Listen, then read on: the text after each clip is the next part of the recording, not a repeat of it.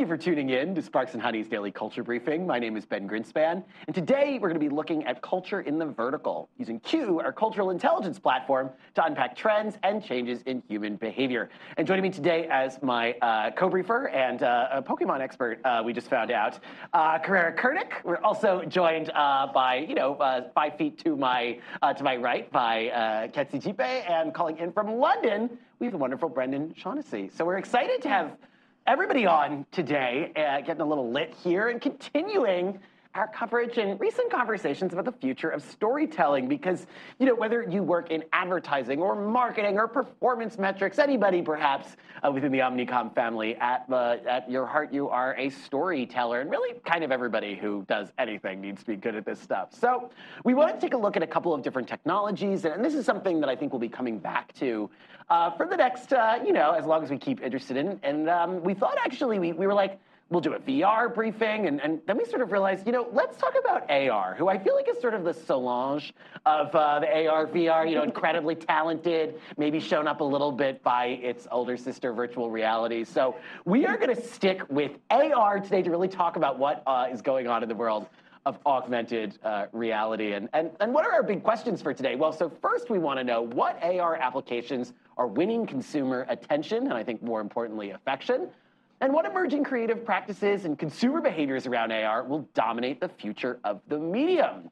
So, uh, unsurprisingly, we have something like 20,000 signals, which is a lot. That's a really solid number. Um, my uh, suspicion is that virtual reality would get uh, even more because it gets discussed just a tiny bit more than that, as I was saying earlier. Um, but obviously, you can see, I mean, look, we've got stuff coming in from Thailand, from Belgium, from the US. So, we're having some pretty broad cultural conversations, I think, about augmented reality. And as we dive into our elements of culture, which are, there we go. Okay, um, so there's lots coming up here. And I think part of this, I'll give you guys a little heads up. We did build a fairly complex Boolean here, right? There are two ways you could, you could research this on Q, both equally valid. Um, one would be just to really simply look at the terms around augmented uh, reality, right? definitely a way forward. Today, though, we wanted to look a little bit more at some different ways that it might manifest itself in culture. And that's why this is maybe more of a culture forward map than perhaps a tech forward map. And so that's why you're seeing ones around moral imperative, ancient wisdom, mind management. Um, there is one here that's really important. that would definitely show up on both. And Carrera, I'm going to put you on the spot here for a second. Tell us about tangible, intangible. Why is it showing up here? What does it have to do with augmented reality? Right. So when we think of tangible, intangible as an EOC, it's usually taking company values uh, that kind of are ideas and thoughts and, and feelings, and then making them tangible. So um, here, we're kind of taking company ideas of, about the brand or storytelling element and then making it tangible, or I guess just viewable through yeah. um, through VR. Um, and we'll talk a lot more about that in some of the signals today. Yeah, perfect. All right. Well, I think we should jump in and uh, we'll we'll start here uh, with the fact that uh, it's a really good time to be having this conversation about augmented reality. So, not a huge surprise that today's briefing uh, starts with an editorial from someone who works at Snap, the family, the parent company of, of Snapchat, that's doing a lot of cool stuff in the AR space, right? So, Group Product Marketing Manager Kathleen Gambarelli writes here in Adweek that whether we know it or not, today is, quote, a storefront is determined by your access to the internet, not your physical location. And that's where augmented reality comes in, right? Right? Augmented reality for Gambarelli need not be just a means of entertainment, but instead can be something that really transforms the consumer journey and all that good old fashioned CX that we were talking about yesterday.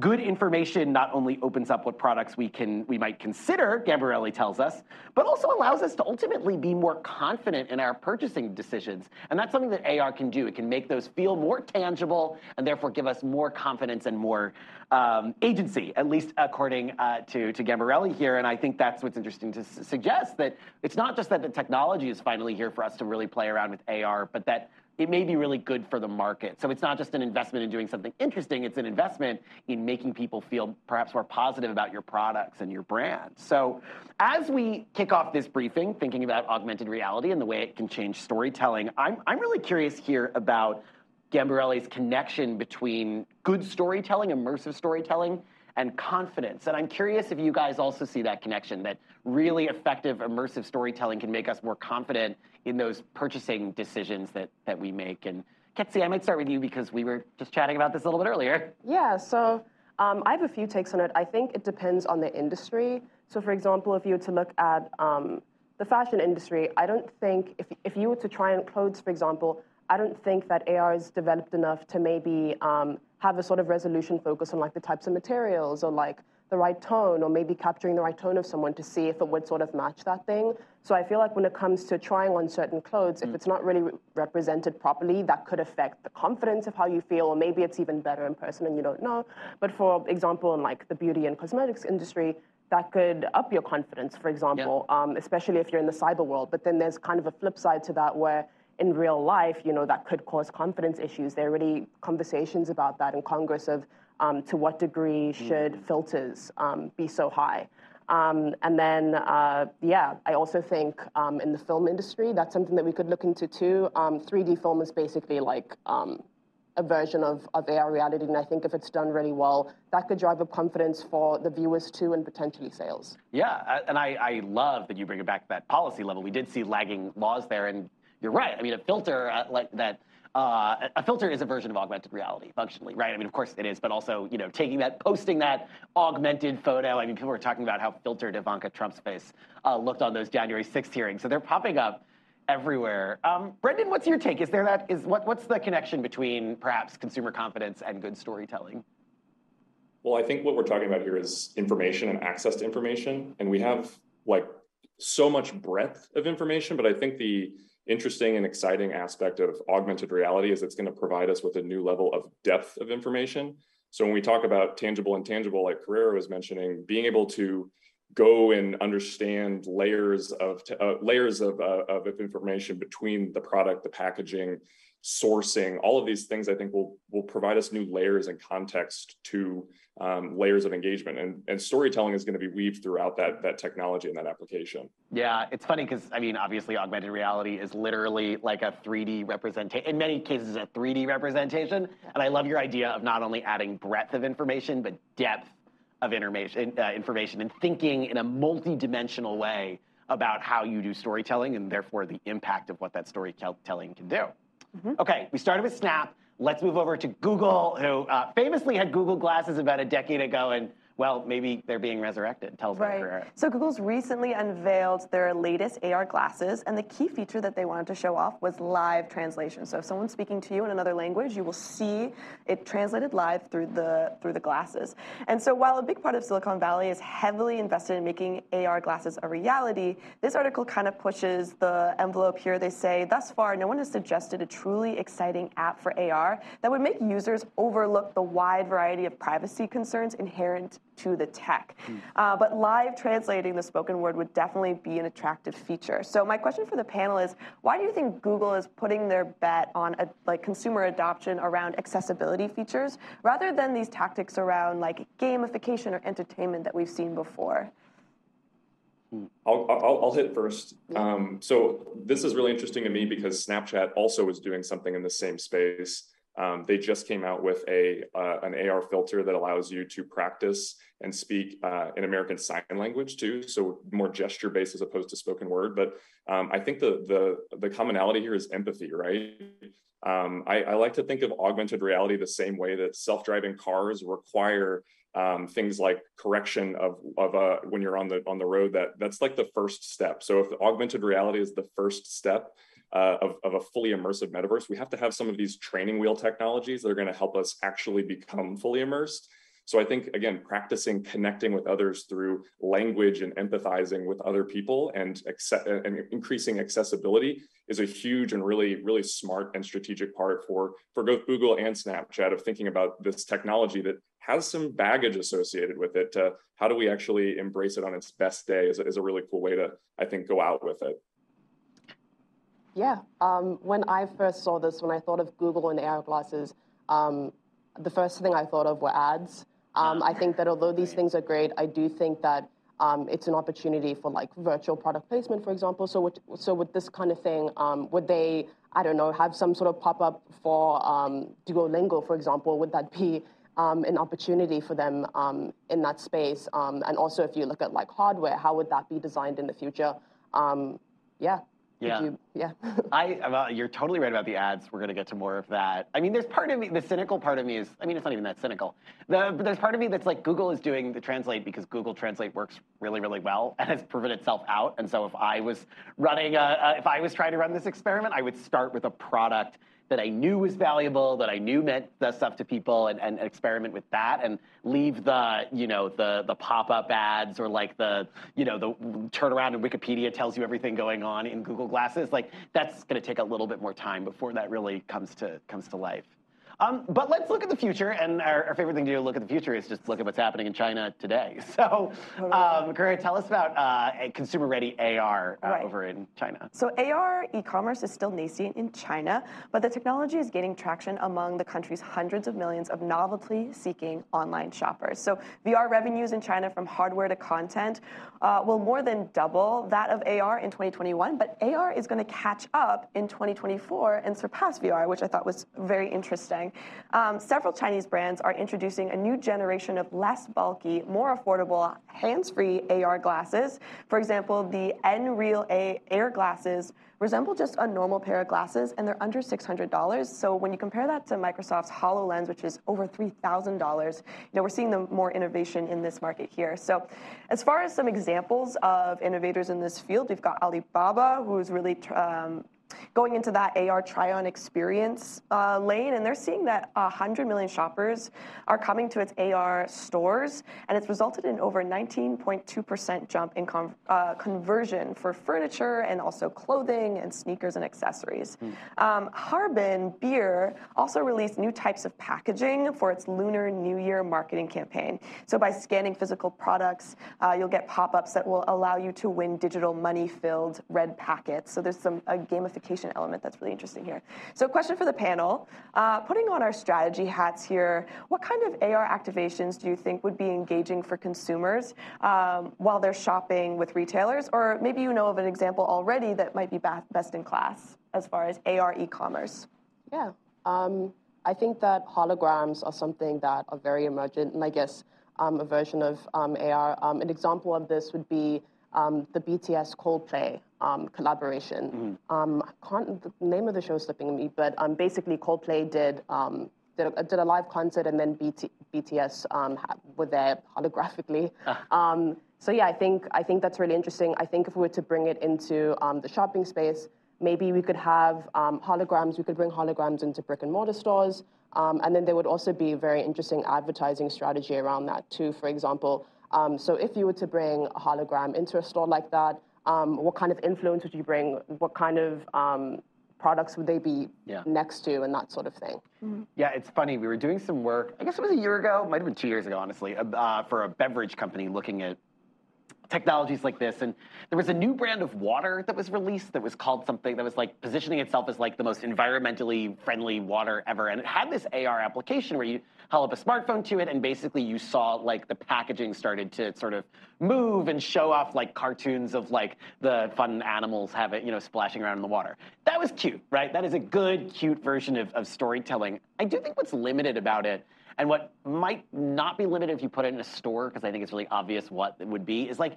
where's the call to action, right? Marketers need to be good storytellers and then offer a call to action. If you're just doing something where you scan this, you know, this water bottle and it shows off little cartoons, like I, I think that's a nice to have, but I don't know where that uh, makes that in. So my putting my strategist hat on, as you said, that feels like half the story because you need a call to action to make right. people do more than just think that it's like, oh, this is the thing I can do because ultimately what's I mean, I hate to I hate to uh, question storytelling, but ultimately, what's the point for marketers if they don't have something to follow up with? Brendan, am I being too harsh here? Yeah, you you're really loving to put on your your skeptic hat today, Ben. Um, I, I just I guess I'll say from from my perspective, where it's most exciting is where you lay. I, I think my my first example that comes to mind is IKEA, and if you look at some of the examples that Carrera surfaced in terms of being currently high resonating furniture and clothing, it all has to do with things that we have context to today in my immediate world, right? So when we talk about AR and VR and we think what's the most future focused thing like virtual clothing and virtual homes, that's just so far out. Like, I, I don't care about virtual Nikes. I want to think about myself in the context of my own home or transforming my own outfit. And so I think looking at those spaces of how can you help add to a, a consumer story through what's most closely changing in their world, oftentimes that's our, our that's ourselves or our house or our immediate environment is where you're going to see the most results. And so I think that IKEA example of you know visualizing what furniture would fit in your space really sort of set the standard. Now that's kind of old now so like how will that continue with technology getting better i think is the challenge. I guess what i'd say is clear though is if you're if you're looking at a, a billy bookshelf in ar in your space the call to action there is clear. It fits and i buy the billy bookshelf. I don't know what happens when you already bought the product and then it's just showing you sort of what's there. You need something else. Well, right? I wonder if we take it to provenance, and I mean, maybe this is still when you're in the store, but you know, you hold your phone up to the sweater, and then you see the AR resemblance of the woman who knit it, and you kind of get maybe she says, "Look, I do this stitch and this stitch, mm-hmm. and this mm-hmm. is what it means in like Celtic tradition to knit this way," or, or you're going to buy the Fiji water, and then you get like the sounds and the atmosphere of Fiji, and I think that's really where the like multi-dimensional storytelling comes into place. Yeah. Uh, speaking of uh, animals, that was AR. Uh, anybody seen any cool examples before we move on? Does anybody have an AR example that's like top of mind? And uh, you can let it marinate a little bit. But I'd love to hear if uh, Saif. I, I've seen smartphone-based AR examples where yeah. you can scan a UPC code and see if it's keto-friendly or paleo-friendly, right? And it might help even after you've purchased the product because half the kid, half the stuff in the house is not for me; it's for the kids um, if I could get that more more transparently with, with classes or something, that would be great. Yeah. Or a chef pops up and teaches you the recipe that's keto friendly with the thing. So the idea is get Google glasses and attach them to shopping carts when you go to like when you go to Wegmans or something and pop them on and have an AR experience as you go shopping, right? Well, um, I think what Carrera's kind of pointing out here too is that some of these require partnerships that a lot of brands haven't required or haven't made yet. Yeah. And so if it's if it's about you know pairing up a speaker with um, with Spotify, with whatever like uh, some form of apparel, all of those things are only able to exist at like a brand network system. So for those that don't have that ability or marketplace, how do you orchestrate those partnerships? Is the challenge using this technology? Yeah. All right, well, let's, um, let's move on to, to public policy, which might not sound like the most natural thing to talk about as we talk about AR at this moment, but there's some really interesting stuff going on there about how people can use AR uh, functionally to reach uh, sort of meaningful public policy goals. GovTech.com reports that the University of, Center, uh, Michigan's Center for Academic Innovation and the edtech company Coursera are using, quote, extended reality, which is just another name for uh, AR, uh, to build courses to prepare students for jobs in increasingly digitized industries like manufacturing and healthcare, uh, the university announced, uh, I guess, a couple months ago. Um, according to the press release on the program, quote, the courses will be part of the center's upcoming Michigan Online Future of Work Academy, where learners will, quote, develop skills critical uh, to the future of work and society in virtual, augmented, and mixed reality environments. One can imagine uh, then, say, a savvy Department of Education, uh, you know, working with a technology that, you know, with working with technology that high schoolers or maybe people in trade school or even college students, these, these skills that people might want to know and functionally using AR to sort of build out some of that, uh, that reskilling or that or that X-skilling that we sometimes uh, talk about. And obviously there is a VR application here, but if you dig into this article, it does seem more like they're thinking about how this would function with AR. And uh, a million years ago, we talked about this actually going on at the Singapore airport with uh, workers there wearing these advanced goggles, basically, to help them get information as they ran you know, Changi, which is an incredibly, uh, or was an incredibly busy space. So I guess I'm, I'm curious how we can tie this to, to storytelling, right? Because that's fundamentally what we're hoping to do here. Um, when it comes to skilling, when it comes to sort of the future of work, I'm curious about the, the value of storytelling, what that matters, how we sort of break through, right? And uh, does this sort of advanced technology have a role to, to play in that?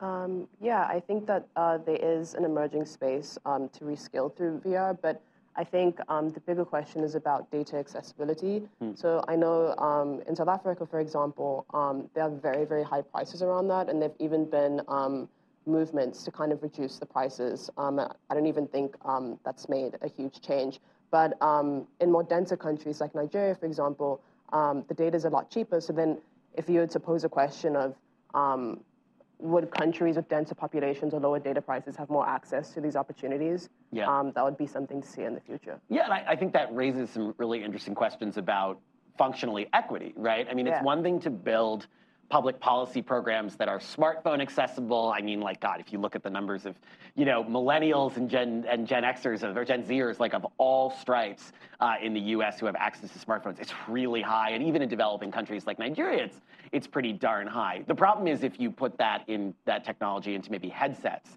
that people don't have. And so you'd have to be careful with what sort of platform you're building. If, if you want to, you know, it has to be accessible to the public if it's going to be a real public policy goal. Mm-hmm. You have to match that public platform, I, I think. Yeah.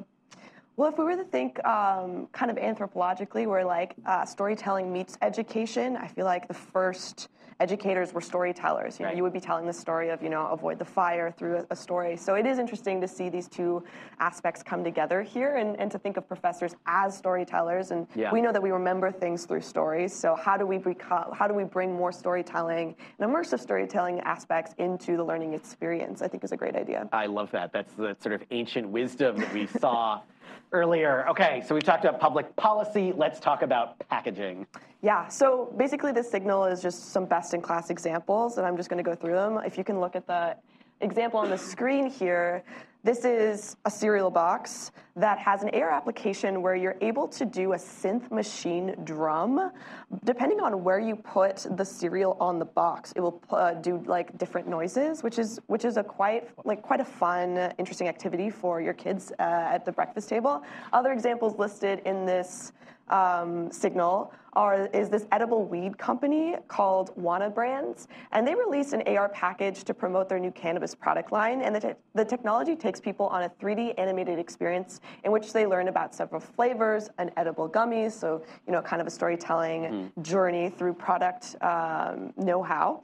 And then finally, um, sometimes the AR experience happens in the supermarket. So Bothwell Cheese recently showed that, that it's possible in advertising its new line of lactose free items. So people scan the QR code on the packaging, and the floor uh, anchors a hologram of a chef that pops up and tells you all about the lactose free um, cheeses. So um, this is going to be launched in hundreds of Canadian supermarkets, my home country. So I've got a question for the panel here. Do you guys have any uh, predictions on the future of AR packaging? Do we think that we'll see any maybe consumer backlash uh, uh against any of this AR stuff? What, what, what, do you think people might not like?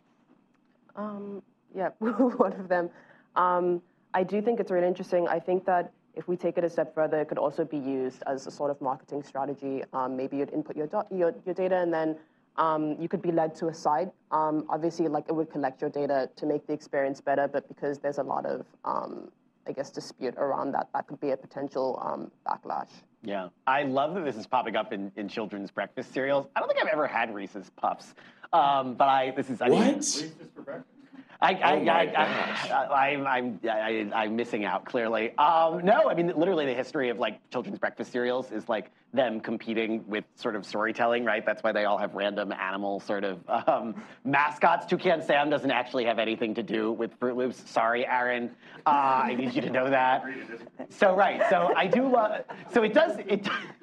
It does make sense to try to make these interactive, to kind of make kids get involved in this because literally packaging is the, in some ways, is the war that you have to win if you're trying to sell breakfast cereals to kids, right? So shout out to Reese's Puffs. I mean, it does sound like kind of irritating. You're trying to rush your kids out the door and they're like, give me your smartphone, but that's a problem for the parents.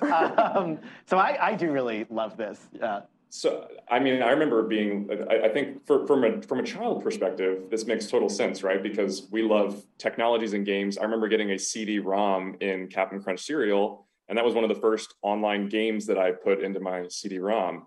Um, definitely dating myself here, but I think if we think about emerging technologies, QR codes, certainly, um, uh, even thinking about NFTs as a thing that you might, you know, get as a as a component of, of some of these uh, uh, CPG brands or, or, food brands. The question is, I think, what do, what do how do brands actually benefit, or how do they actually make things helpful? Because my guess is like most people don't really care that much about the things that they buy um, unless they're interacting with them in a fun way. Um, some people might really care about the whole history of the of the brand and of the sourcing, but for other people, they're not going to. So I think what we're going to move into is a phase of more targeted um, uh, AR applications and bringing clarity to the space of saying what is the thing that provides the most value through an AR application, not just you know giving a fire hose of information about anything and everything that we could tell So it's gonna it's gonna require brands become much more uh, um, uh, concise, uh, which I am not being right now. So.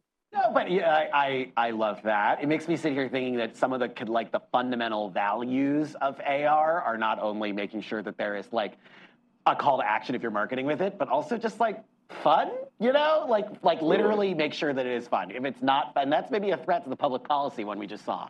But make sure it's fun because that is really what the value is at at, at the moment. And that's not an easy. That's a challenge in some way. I mean, the beauty industry should embrace AR, but beauty isn't always positioned as being fun, right? You know, so there are some some steps to figure out. That said, I do have to go back to something Ketsi raised, and we'll move on here to talk about um, ads and how and how the ad industry will get to use AR. So last month at Upfronts, a crucial yearly moment where content creators and ad sellers preview basically major platform content, NBC Universal revealed a plan to quote leverage AR advertising for immersive metaverse-style experiences and sequential ad storytelling uh, that pulls uh, consumers uh, through to the purchase funnel throughout the day. So what does that all mean, right? So we know that people's uh, viewing habits are changing, right? NBC uh, Universal Global CMO Josh Feldman says, um, and uh, confirms this, and notes that the nearly century-old broadcasting company knows that it's not just about delivering impressions; it's about getting people to lean forward now, right? They understand that advertising must be engaging to be impactful. This isn't the 1970s anymore when you can just sort of run whenever whatever you want. And that's, of course, where AR comes in. NBCU wants uh, to use the technology as an entry point to uh, the metaverse and its metaverse content. Uh, it's a mobile led initiative that takes consumers from popular content they love into more immersive environments via a QR code uh, where brands can connect further. So, for example, with Bravo's popular show, uh, Top Chef, uh, viewers can go use their mobile phones and QR codes uh, to get into the Top Chef virtual kitchen environment with marketers and brands immersed and, and viewers getting to feel like they're cooking with the chefs themselves, right? And I, you know, I mean, look, there's some some things here that fundamentally make sense. You're asking people to use again a device they already have, their mobile phones. You're not asking them to put on, you know, Oculus Rifts, which they might not have. It all makes sense. Another idea here is to lean into sequential storytelling using advanced tech like AR to tell consumers little stories throughout the day and sort of bring people along that way. But ultimately, where they're landing is AR advertising uh, strategies that are really engaging and really matter to people but are fundamentally there to sell products. And that gets the conversation that um, uh, what, what Ketsi was hinting at earlier here um, about how to carefully enter, I think, the, the AR space using advertising, right? It is fundamental to NBCU's platform. I think they're a pretty advanced, uh, I think they're thinking in a pretty advanced way, but it does raise some questions that we were talking about in our last Future of Storytelling briefing about the kind of the risk that you pose when you add immersive technologies and advertising together. So I'm curious, how can that be done in a way that feels additive and not exploitative? Um, I'm curious if anybody in the in the audience has some thoughts about that, but I'll you know open it up to the panel as well. And uh, yes, David, please let's hear your thoughts.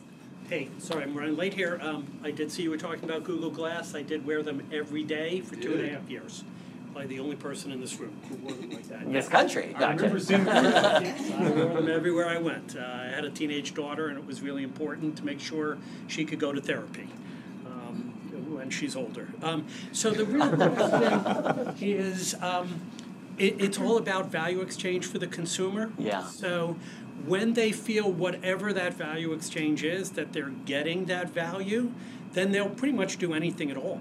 Uh, it's when we intrude on their lives. Um, you know, there was a big um, AR video that went around maybe five years ago. That was the nightmare of AR, which is you're walking down the street and ads are just popping up in your face. Yeah. None of us want that. Yeah. Um, but what we do want is um, Tribeca did a really interesting storytelling piece a couple years back where you had to go to a specific location to see the scene that was shot there that would then lead you to the next location. Hmm. And so you moved around Tribeca. Yeah. In order to see the film, people were loving that. People kind of really get into that. Um, uh, London did a uh, they did a Jimmy Choo promotion in London a few years back where if you caught Jimmy, you got a free pair of sneakers. And people ran through London all day. Yeah. Trying to catch that. So there was that value. They felt that there was value to it. If it's just buy my burger, you know, 10% off a pair of shoes, then we will pluck our eyes out pretty quick. yeah, and I, look, I, you know, credit to, first of all, thank you for sharing that, David. Um, yeah, I mean, look, I, I think NBC Universal gets that. I really do. I guess my question is do they know what the next strategy is? They understand the problem. Does anybody understand the, the solution here? I guess the question is is it advertising's job to find out the solution, or is part of the process an experimentation mm-hmm. a necessity in order to actually finding that value? Um, and I would say, I would I would tend, and maybe it's because I work closely in the advertising agency world, um, that, it, that there's some permission to experiment here, and that that doesn't have to be life changing. It doesn't have to be um, it doesn't have to have a, a pointed answer. Um, there just needs to be some level of purpose involved um, and that we can kind of figure this out as we go because I don't think consumers know what they want from the technology. So yeah. part of it is to explore that throughout the process. Yeah. Look, no, I think that's another great another great point here. Uh, beyond fun and call to action, the the ability, knowing that this is still experimental and giving yourself permission as a brand potentially to to fail, right? Um, that this is not something that we 100% understand right now. Well, and, and I think that we talk about work is finding what's natural with your brand and extending that experience. You know, if you're a recipe, if you're a cooking company, then you want to have a chef doing recipes. You don't necessarily want like a map to the grocery store. That could be good, but you know, it's we have some ideas of what naturally fits when you're telling the story of your product. Yeah. Yes, and if you're interested in that, check out our briefing yesterday about customer experience. Um, Let's uh, let's keep moving here. So, uh, dot .la dot dot .la reports that Jadu, an LA-based augmented reality startup, has raised 36 million dollars to build out the future of AR gaming using NFT avatars. Um, now, I know what you're thinking. Is this a weird time for companies to invest $36 million in NFTs? Have people been paying attention uh, to uh, how much a Bored Ape goes for at the moment? But the pedigree of the investors here is really important, right? Which suggests that Jadu is onto something. So, um, unlike other AR experiences where users navigate uh, from sort of first person uh, point of view, um, think sort of like Pokemon Go, right? Jadu players can stay put and move their avatar characters around their bedrooms, their backyards, or city streets. Um, it has the effect of playing a third-person video game, but with a real, uh, real-world experience. And to show you what the heck I'm talking about, let's dive in really quickly here to a video of Jadu gameplay. And I'm going to pop that up. So you can see here, this is like on some you know suburban street somewhere. Uh, but functionally, you can control these avatars that get to run around, and that is a very different take than sort of Pokemon Go, where you know things are much more static, and you're the one moving around trying to find the little bit of of AR. I think it's pretty cool, uh, and I think the fact that it's tied to NFTs is like whatever. Maybe they'll come back. This technology is, I think, where people are investing that $36 million. Now, the founder of Jadu tells Dot Dot LA that in their view, quote, the near-term future of the metaverse, or as loosely defined, uh, you know, whatever, is going to look more like this than it will uh, just full VR headsets because people still need to acquire those basic, um, you know, those, uh, those the hardware for it, right? So um, I guess this is, you know, Jadu has done pretty savvy stuff. They've done holograms for Lil Nas X and for Pussy Riot, so they kind of know what they're doing here. Um, so I know Brendan was making fun of me for being skeptical for some earlier stuff, but I think this is pretty cool, and I'm just, I'm curious your take on on this version of immersive gaming versus maybe the Pokemon Go style AR gaming. Yeah, well, I think with I mean, this is obviously different because they are, but I think us seeing it in this way um, is a bit more detached because when you think of video games, we're fully immersed in the cyber world, and this um, this time we aren't. I do think that in future, maybe because we have that kind of detachment, it can change um, our relationship with it, and maybe like our expectation that comes with it. So, for example, um, with the environment, do we want it? Would we eventually want um, the AR depictions um, to blend in more with the real world environment? Hmm. Do we want to see it kind of go through the physical objects? Um, do we want it to look more real because it's part of the real world? It could be a question. Yeah, that's a, that is a great point. Can I put, uh, yeah, Hannah, go ahead. There are a lot of early adopters um, to this kind of technology saying that we should be thinking about virtual ambassadors versus virtual avatars. I think AR hmm. lends itself really well to that concept because AR gives us more of a Google Earth, you know, kind of based in this reality um, immersive experience versus something like VR, which is really focused on kind of like second life um, social spaces. And so, um, just an interesting way to think about it. Yeah, I love that. Any gamers uh, in the audience want to weigh in if they like this, if they think this is looks like the future of what they'll be playing on their smartphones? I mean, whenever I look at this, I kind of just see 3D Webkinz. Um, okay. There's you, you have a pet, and that pet is maybe not available to everybody. I think that there are cool applications here. Like as someone who is still on Pokemon Go, I'm still waiting for the point that we can line up our Pokemon and actually make them battle each other in augmented reality. Uh, no, I had no idea you couldn't do that. yeah, and everyone's kind of waiting for that. So I think that this is a step towards that playability that a lot of us have been waiting for.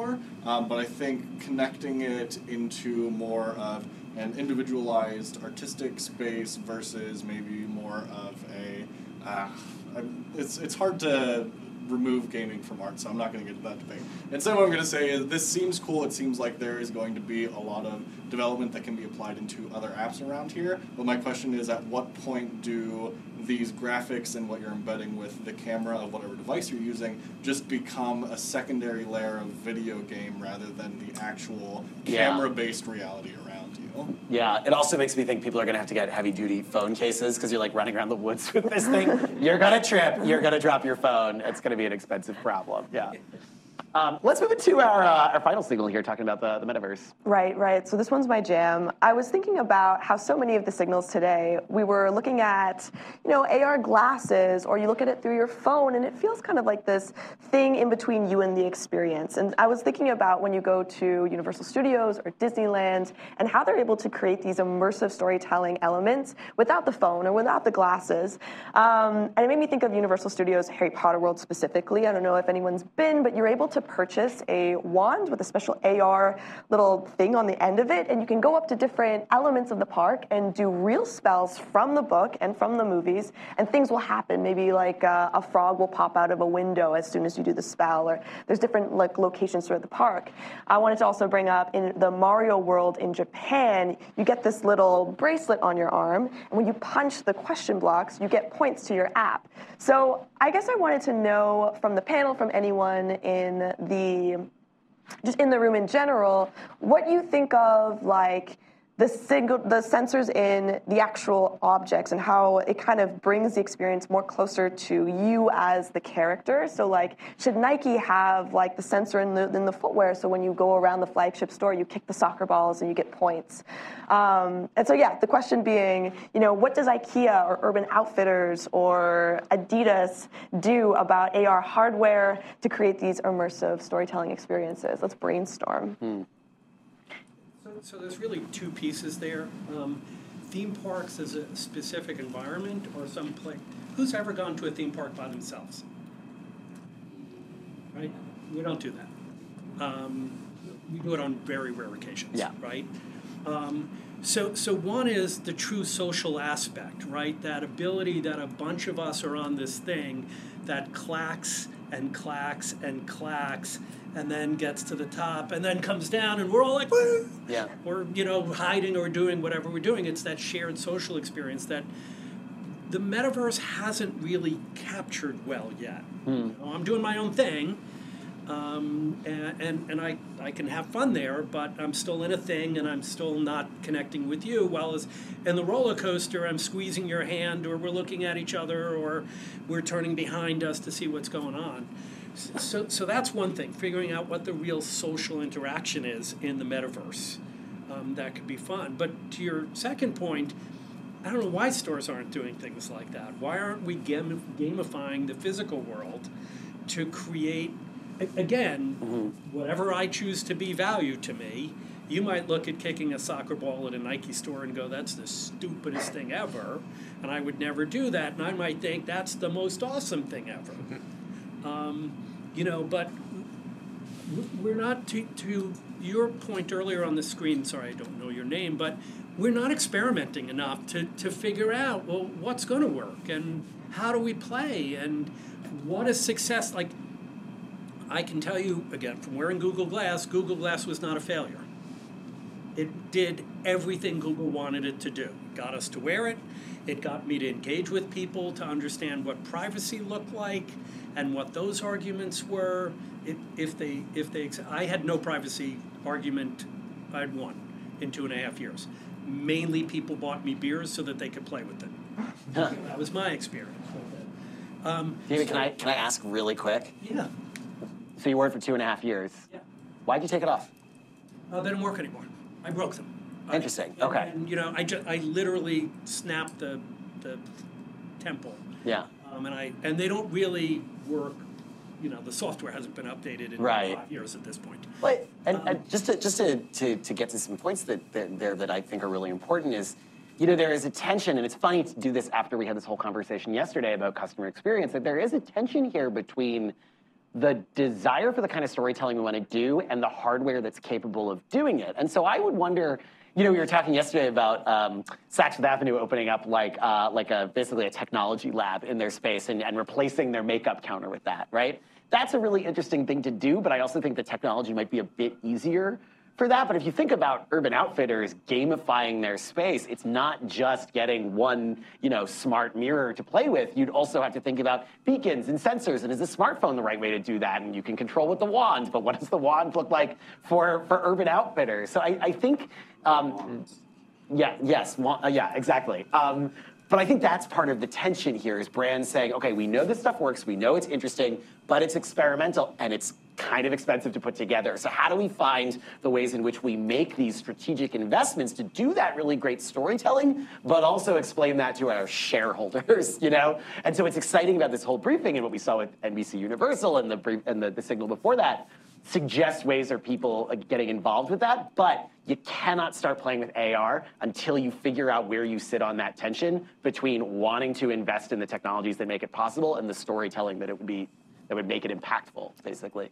I know this goes against the initial you need the fun in this. I'm going to say that maybe fun is shorthand for functional because if we're bringing it back into making this a safe investment, looking at that public policy side of things, those educational applications for augmented reality. Like, I have seen systems where people are training auto mechanics with AR now, so that if you aren't in a space where you have the vehicle and the tools, you can know how to do these things. And especially coming out of COVID, if all of a sudden you are someone who doesn't have the means or the ability to get somewhere to learn these skills, but you're able to do this remotely right. It's there are very safe bets that can come from that same exact technology mm-hmm. that could be used to sway an investment in there if you also want to be doing something fun with it. Yeah, but ultimately that is still the whole idea of aligning the technology with the outcome. And the outcome is mostly going to be fun, but it might also be like making sure the plane that you're on that's crashing doesn't, you know, slam into a mountain, uh, which is something I read about recently. Um, let's move to wrap ups because we could talk about this forever. And I'm actually going to toss out sort of our, our, original wrap ups. And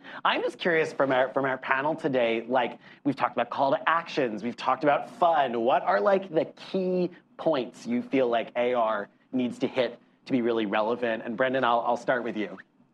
Sure. Um, one thing that uh, David picked up on that I really wanted to, to think a little bit more about, and uh, David, Brendan, nice to meet you, by the way, um, was uh, uh as it related to that last signal, thinking about um, what the mindset of a consumer, of a, of a person in general, like what are you doing? And so if you show up to a uh, theme park, you have a, a, mindset of wanting to experiment, of wanting to learn. The other piece that I thought was interesting about that last signal was we're not just talking about any theme parks, we're talking about Harry Potter World and Disney, where shared fandom and passion is also really ripe. So I would say, as a challenge, what are the shared affinities? What is the common ground that is, is existing? Um, and how do you grow that and use that sort of motivation um, to provide that permission for experimentation? Um, the other thing that I wanted to pick up on really quickly to wrap up um, that Trevor pointed out, I think inherently any technology that is increasing access um, also has an uphill battle to um, sort of sort of combat taboos. So, uh, good example just being online education being lesser than a in-person education. So, I think one thing to think about is while we're increasing accessibility, we also have to talk about that um, uh, we're not trade we're, we're not trading off or uh, or we're not providing lesser than education. And I think that will be something that brands will have to help um, from a storytelling perspective show that value as we scale those skills as well. Your What's your, your, your, your pithy takeaway? You're, you got to hit this if you're going to get AR right. Yeah, well, I'm still thinking about the Kidult EOC that was popping up and essentially thinking, like, how does Kroger and Talbot's play off the idea that the kids are in the store and they're bored, and so there's an AR thing for them to do so mom can shop for her cardigans. You know what I mean? Yeah. Like, what is that application so that they're you know, not suffering. My mom would be so proud of me if I was on a Talbot's project, Call us Talbot's. I do love that though. That's really that's really great. Um, Ketsi, what's uh, what's your takeaway for AR storytelling? Um, yeah, I think the one that stood out to me the most, and I guess one that we've been speaking about a lot, would be the Google one. Um, I think again, especially with advertising. Um, when I was thinking about it, I was also thinking about the hardware component um, of it and how that could be furthered. So if there are already ads, for example, um, how could you kind of heighten that experience, or would you have tiers for that? So right. would you have kind of a standard one where um, there are ads popping up, and maybe one where there's one, maybe one where it's more seamless, for example. And what would be the price point of that? I know then the um, immersive storytelling uh, briefing, I think it was Saif who mentioned uh, pricing once, and I think that it's interesting to see how these things would be enacted physically um, and the price points and who has accessibility to that um, since this is such a new and pioneering space. I love. You are, you are 10 steps ahead of us, as always, Ketsi. I love it. Um, that's going to take us through our briefing for the day. A big thank you to Ketsi, Carrera, and, and Brendan. Uh, thank you to our lovely studio audience, and thank you for joining in. You can join us Tuesday, Wednesday, Thursday on our LinkedIn page at noon New York time. While you're there, jump in the comments section. Let us know your thoughts, your hot takes, perhaps your uh, children's uh, breakfast cereal preferences conferences, um, we would love to address them live. Uh, if you're interested in Q, the cultural intelligence platform we use uh, every day for our briefings, it gives us incredible quantitative and qualitative insights when we look into subjects just like this. We'd love to give you a demo. So until tomorrow, when we do our Juneteenth briefing, it's gonna be really awesome. I think we're gonna learn a lot. Consider yourselves briefed.